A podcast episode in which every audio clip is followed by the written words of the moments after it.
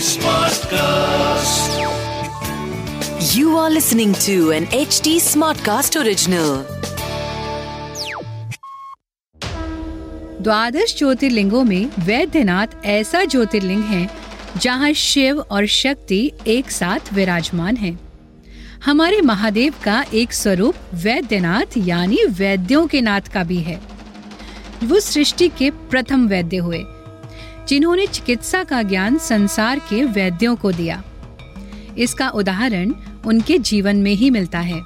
उन्होंने सर्वप्रथम भगवान गणेश का हेड ट्रांसप्लांट किया। फिर दक्ष प्रजापति को बकरे का सर जोड़कर जीवन दान दिया। इसके बाद रावण के सर भी उन्होंने वापस जोड़ दिए। महादेव इस संसार के पहले सर्जन हैं। पर मैं आज इक्यावन शक्तिपीठों की यात्रा में महादेव के वैद्यनाथ स्वरूप का बखान क्यों कर रही हूँ?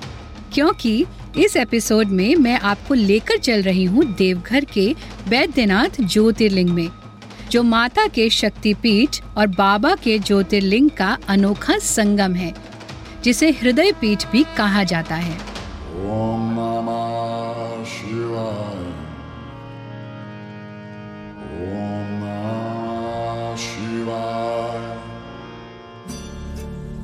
वैद्यनाथ ज्योतिर्लिंग के प्रांगण में ही स्थित है जया दुर्गा देवी वैद्यनाथ शक्तिपीठ, जहाँ देवी सती के पार्थिव शरीर का हृदय गिरा था। पर माँ सती के हृदय में तो सिर्फ़ महादेव ही वास करते हैं। इस शक्तिपीठ की शक्ति है माँ जय दुर्गा और शिव यानी भैरव स्वयं वैद्यनाथ हैं। पुरोहितों के अनुसार इस स्थान पर पहले माता सती के हृदय का निपात हुआ था। उसके बाद यहाँ पे महादेव का वैद्यनाथ रूप यानी भैरव आए। ये स्थान शिव तथा सती के ऐक्य का प्रतीक है। इस स्थान पर असाध्य से भी असाध्य रोग दूर हो जाते हैं।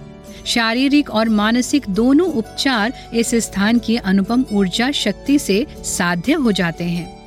पद्म पुराण में वर्णन आता है कि हार्द पीठस्य सदृशो न्यास्ति भूगोल भूमंडले। हृदय पीठ के समान शक्ति पीठ पूरे ब्रह्मांड मंडल में कहीं नहीं है।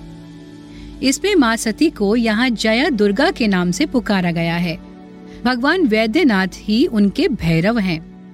मत्स्य पुराण में आरोग्य वैद्यनाथाय तु प्रमाण मिलता है, अर्थात यहाँ की शक्ति को आरोग्य कहा गया है। शिव पुराण के अध्याय 38 में भी द्वादश ज्योतिर्लिंग की जो चर्चा की गई है उससे वैद्यनाथम चिता भूमौ का उल्लेख है, जो स्पष्ट करता है कि यहाँ सती का हृदय गिरा था यहाँ की शक्ति जय दुर्गा तथा शिव वैद्यनाथ हैं। ये धाम सभी ज्योतिर्लिंगों में सर्वाधिक महत्वपूर्ण माना जाता है, क्योंकि इस स्थान पर ज्योतिर्लिंग के साथ शक्तिपीठ भी मौजूद है इस कारण से इस स्थान को हृदय पीठ या हार्द पीठ के नाम से भी जाना जाता है। जहाँ पर मंदिर स्थित है, उस स्थान को देवघर यानी देवताओं का घर कहा जाता है। वैद्यनाथ ज्योतिर्लिंग को कामना लिंग भी कहा गया है। यहाँ आने वाले हर भक्त की हर मनोकामना अवश्य पूर्ण होती है। सारे मनोरथ बिल्व पत्र के साथ जल अर्पण से पूरी हो जाती है। कहते हैं, मंदिर के गर्भगृह में चंद्रकांत मणि है, जिससे सतत जल स्त्रवित होकर लिंग पर विग्रह करता है। वैद्यनाथ ज्योतिर्लिंग पर गिरने वाला जल चरणामृत के रूप में जब लोग ग्रहण करते हैं, तब वो किसी भी रोग से मुक्ति दिलाता है। इस स्थान की स्थापना का श्रेय शिव भक्त रावण को ही जाता है। इतिहास के पन्नों में वर्णित है कि जब भगवान शिव को प्रसन्न करने के लिए लंकापति रावण ने शीश चढ़ाने शुरू किए तो वो प्रसन्न हो गए। रावण के शीश को जोड़ने से ही वे वैद्यनाथ कहलाए। रावण ने उनसे उनका सबसे बड़ा भक्त होने का वरदान मांगा और साथ ही कैलाश पर आने जाने की अनुमति भी मांगी। शिव पुराण में इसका भी वर्णन है। धीरे धीरे रावण को अपने सबसे बड़े शिव भक्त होने का अहंकार होने लगा। वो किसी भी तरह महादेव को सिर्फ़ अपना बनाकर अपने साथ रखना चाहता था। एक बार तो उसने कैलाश पर्वत ही उठाने की चेष्टा की, किंतु वो असफल रहा। फिर उसने भोलेनाथ को दोबारा प्रसन्न करके अपने साथ लंका चलने को कहा। महादेव सच्चे भक्त की पुकार को कहाँ टाल सकते थे? इसलिए उन्होंने स्वयं को कामना लिंग के रूप में प्रकट किया और कहा, इसी रूप में तुम मुझे अपने हाथों में सप्रेम उठाकर लंका तक ले चलो। फिर उन्होंने एक शर्त रखी। उन्होंने कहा कि अगर तुमने शिवलिंग को कहीं भी रास्ते में रख दिया तो तुम उसे दोबारा उठा नहीं पाओगे। रावण को स्वयं पर बहुत अभिमान था। उसे यकीन था कि वो बिना रुके कैलाश से लंका तक पहुँच जाएगा। शिवजी की इस बात को सुनकर माता पार्वती और अन्य देवी देवता चिंतित हो गए। सभी इस समस्या को दूर करने के लिए भगवान विष्णु के पास पहुँचे। भगवान विष्णु ने इस समस्या का समाधान करने के लिए एक लीला रची। उन्होंने एक बैजू नाम के ग्वाले का भेष रचा और शक्ति पीठ के स्थान पर खाना और घड़े में पानी लेकर बैठ गए। उन्होंने वरुण देव से उस घड़े में प्रवेश करने को कहा। शक्ति पीठ की महामाया ने माया रची। और जब रावण यहाँ से गुजरा तो ग्वाले ने उन्हें भोजन और पानी के लिए पूछा। महामाया की माया से रावण को भूख और प्यास का अनुभव हुआ। बैजू ने उसे खाना खिलाया और पानी पिलाया। इस वजह से रावण को देवघर के पास लघु शंका लग गई। रावण को समझ नहीं आया कि वो क्या करे। तब वो बैजू को शिवलिंग पकड़ाकर लघु शंका करने चला गया। वरुण देव की वजह से रावण कई घंटों तक लघु शंका करता रहा। बैजू रूप में भगवान विष्णु ने मौके का फ़ायदा उठाते हुए शिवलिंग को वही माता के हृदय के पास रख दिया। मैं सोचती हूँ, माता सती के हृदय को कितनी शांति का अनुभव हुआ होगा। भोलेनाथ लोक कल्याण एवं प्रकृति कल्याण की भावना से शिवलिंग रूप में वहीं स्थित हो गए। तब रावण निराश होकर अपनी राजधानी लौट गया। तब भगवान विष्णु अपने असली स्वरूप में आ गए। महादेव ने कहा कि बैजनाथ रूप में आपने इस ज्योतिर्लिंग की स्थापना में सहायता की है। इसलिए इसे बैजनाथ ज्योतिर्लिंग के रूप में भी जाना जाएगा। और रावण द्वारा किए जाने वाले तपस्या के फल स्वरूप इसकी उत्पत्ति होने से इसे रावणेश्वर धाम के नाम से भी जाना जाएगा। फिर ब्रह्मा, विष्णु, इंद्र आदि देवताओं और ऋषियों ने शास्त्रवत विधि से शिवलिंग की पूजा और स्थापना देवी के शक्तिपीठ पर की। इस प्रकार श्री वैद्यनाथ ज्योतिर्लिंग का प्रादुर्भाव हुआ, जिसे स्वयं भगवान विष्णु और ब्रह्मदेव और देवताओं ने स्वयं प्रतिष्ठित कर पूजित किया। कहते हैं, जो मनुष्य श्रद्धा पूर्वक भगवान श्री वैद्यनाथ जी का अभिषेक करता है, उसके शारीरिक और मानसिक कष्ट अति शीघ्र नष्ट हो जाते हैं। झारखंड की राजधानी रांची से छह घंटे की दूरी पर देवघर में वैद्यनाथ ज्योतिर्लिंग के प्रांगण में ही स्थित है जया देवी वैद्यनाथ शक्तिपीठ, जहाँ माता सती के हृदय का निपात हुआ था। वैद्यनाथ की गलियों को देखते ही सहसा काशी की गलियों का स्मरण हो उठता है। दोनों बिल्कुल एक जैसी हैं। उसी की तरह ही शिव भक्ति में डूबा हुआ माहौल है। यहाँ की बाज़ार और दुकानें भी बिल्कुल काशी की तरह ही हैं। इस मंदिर में पेड़ों का प्रसाद, साड़ी और कमल के फूल, तुलसी माला आदि अर्पण किए जाते हैं। इस बाज़ार में लगभग सभी दुकानों पर आपको ये सामान मिल जाता है। यहाँ प्रवेश करने के तीन द्वार हैं, किंतु मुख्य द्वार को सिंह द्वार कहा जाता है जिसके दोनों ओर माता के सिंह बैठे हुए हैं। मंदिर और मंडप सफ़ेद रंग के हैं। कहते हैं सर्वप्रथम इस मंदिर का निर्माण विश्वकर्मा जी ने किया था।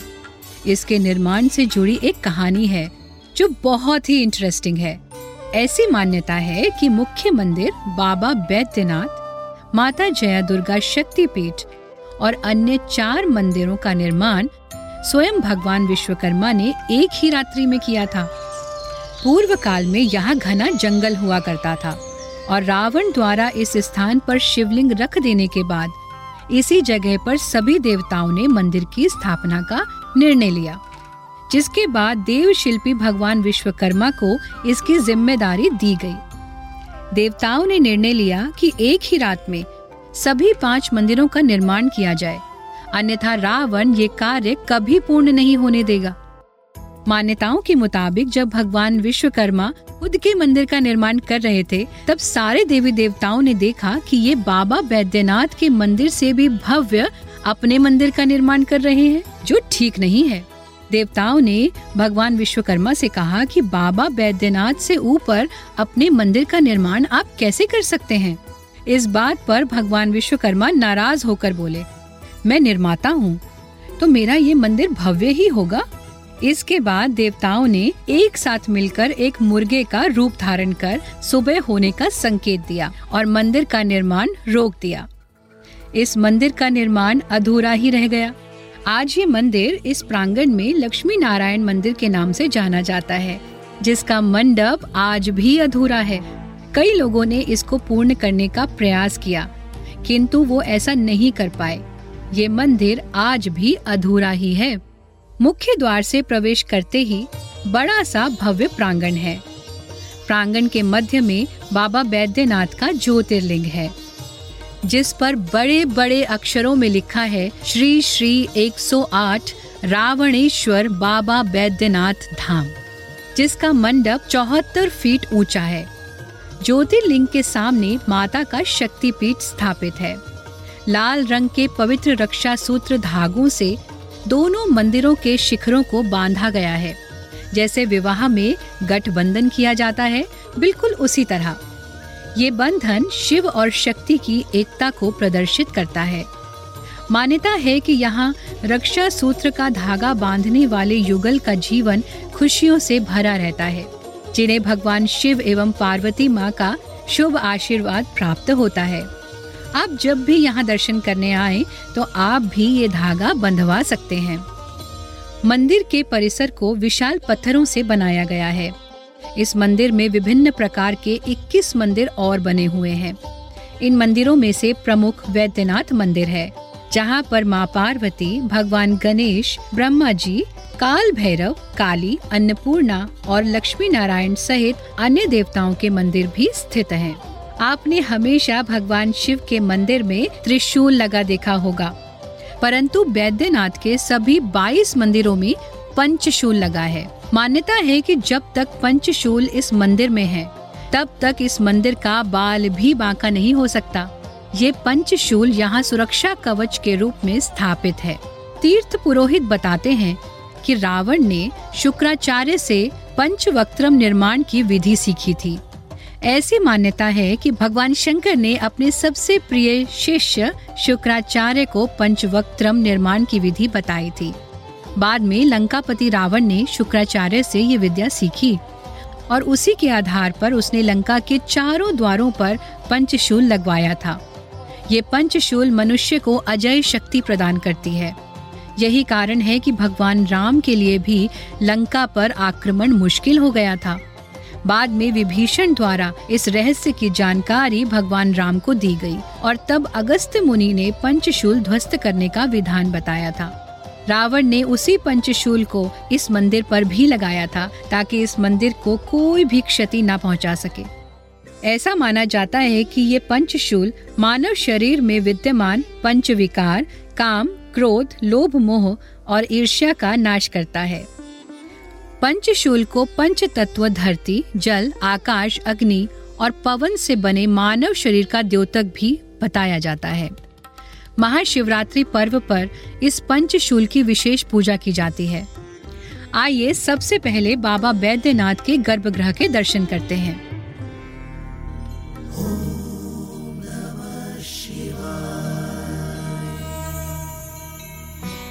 इस ग्रह में प्रवेश करने का एक ही द्वार है, जिससे भक्त आते और जाते हैं। ऐसा कहते हैं कि यहाँ दूसरा द्वार बनाने की बहुत कोशिश की गई, लेकिन वो कभी भी सफल नहीं हुई। हर बार कोई न कोई बाधा उत्पन्न हुई। गर्भगृह के मध्य में बाबा का ज्योतिर्लिंग स्थित है। इस स्थान की ऊर्जा अलग ही है। ज्योतिर्लिंग को स्पर्श करने से सहसा ही आँखों में आँसू छलक जाते हैं। ज्योतिर्लिंग के बिल्कुल ऊपर, मंडप में चतुष्कोण के आकार का अष्टदल कमल बना हुआ है, जिसके बीच में लाल चमकता हुआ लहु खंड है। उस लहु खंड में चंद्रकांत मणि स्थापित है। कहते हैं ये मणि लंकापति रावण ने कुबेर से लाकर यहाँ स्थापित की थी। शाम सात बजे से पौने आठ बजे तक यहाँ श्रृंगार पूजन होता है और उसके बाद आरती होती है। आरती में बाबा को एक विशेष प्रकार का मोर मुकुट पहनाया जाता है, जिसकी विशेषता ये है कि ये एक जेल में कैदियों द्वारा निर्मित किया जाता है। आरती के समय शिवलिंग पर चंदन का लेप लगाया जाता है, जो रात भर लगा रहता है। रात भर इस चंद्रकांत मणि से ज्योतिर्लिंग पर बूंदे टपकती रहती हैं और ये चंदन चमत्कारी हो जाता है। सुबह चंदन को लेने के लिए भक्तों की भीड़ जमा होती है। ऐसी मान्यता है कि ये चमत्कारिक रूप से औषधीय गुणों से युक्त होता है, जिससे अनेक प्रकार के असाध्य रोगों का उपचार किया जाता है। बाबा के दर्शनों से मन प्रसन्न हो जाता है। संध्या आरती बहुत ही भव्य होती है, जो बहुत कुछ काशी की गंगा आरती की तरह ही होती है। जिसमें पुरोहित बड़ी बड़ी दीप मालाएँ लेकर आरती करते हैं। इस समय भगवान शिव के लिंगाष्टक व अन्य स्त्रोतों का गायन भी किया जाता है, जो बहुत ही सुंदर अनुभव है। आइए, अब माँ के दर्शनों को चलते हैं। जया दुर्गा देवी वैद्यनाथ शक्तिपीठ मंदिर हालाँकि छोटा सा है, लेकिन यहाँ का धार्मिक उत्साह एवं आत्मिक शांति का एहसास भक्तों के मुखमंडल पर सहज ही दिखाई देता है। शक्तिपीठ के गर्भगृह के मध्य में माँ आज भी पिंड रूप में स्थापित है। यहाँ देवी पार्वती और माँ सती की प्रतिमा एक पत्थर के मंडप पर विराजमान है। ये दिव्य प्रतिमाएँ वैसे ही पत्थरों से बनी हैं जिनसे शिवलिंग निर्मित है, जो बहुत ही प्राचीन प्रतीत होती हैं। ये प्रतिमा एक शिवलिंग के आकार की ही है। गर्भगृह में स्थित इस मंडप की भक्त प्रदक्षिणा करते हैं। देवी जया दुर्गा की फूलों और गाय के पवित्र दुग्ध से आराधना करते हैं। इन पर शिवलिंग की तरह ही जल व दुग्ध चढ़ाकर बिल्व पत्र आदि सामग्री से अभिषेक किया जाता है। माँ का कोमल, दया और करुणा से पूर्ण हृदय यहाँ स्थापित होने से ये स्थान सभी कामनाओं को पूर्ण करने वाला है। कहते हैं ऐसी कोई मनोकामना नहीं जो यहाँ पूर्ण ना होती हो, क्योंकि यहाँ माता सती का शक्तिपीठ और ज्योतिर्लिंग एक ही स्थान पर स्थित है। इसलिए वैद्यनाथ ज्योतिर्लिंग और माँ के इस शक्तिपीठ को सम्मिलित रूप से कामना पीठ भी कहा जाता है। आप इस मंदिर के प्रांगण में पुरोहितों से रुद्राभिषेक व शिव पार्वती पूजन भी करा सकते हैं। यहाँ के मुख्य त्योहार शिवरात्रि और नवरात्रि हैं। सावन मास में यहाँ भव्य मेले का आयोजन किया जाता है। दिवाली की रात पर यहाँ विशेष रूप से तांत्रिक काली पूजा की जाती है। इस मंदिर के पास ही शिवगंगा नाम की पवित्र झील है। कहते हैं इसका निर्माण रावण ने लघुशंका के बाद स्नान करने के लिए किया था। इस झील के मध्य में आज भी शिवलिंग स्थापित है, जो पानी में ही डूबा रहता है। कहते हैं, रावण ने मुष्टिका के प्रहार से इस झील को प्रकट किया और जिस स्थान पर शिवलिंग स्थापित है, उसी स्थान से गंगा का उद्गम हुआ। आइए अब जानते हैं कि हम यहाँ तक आसानी से कैसे पहुँच सकते हैं। देवघर यहाँ का निकटतम हवाई अड्डा है, जबकि पटना यहाँ का निकटतम अंतर्राष्ट्रीय हवाई अड्डा है। देवघर देश के सभी प्रमुख शहरों से सड़क मार्ग से भली भांति जुड़ा हुआ है। आप अपनी सुविधा अनुसार हवाई, रेल या सड़क मार्ग किसी भी तरह से देवघर तक आसानी से पहुँच सकते हैं।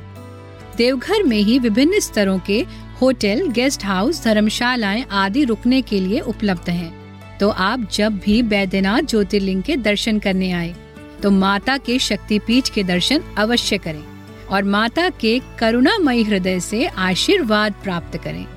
आज के लिए इतना ही। अगले एपिसोड में हम चलेंगे गंगा जमुना सरस्वती के संगम स्थल पर प्रयागराज जहाँ दर्शन करेंगे ललिता देवी शक्तिपीठ के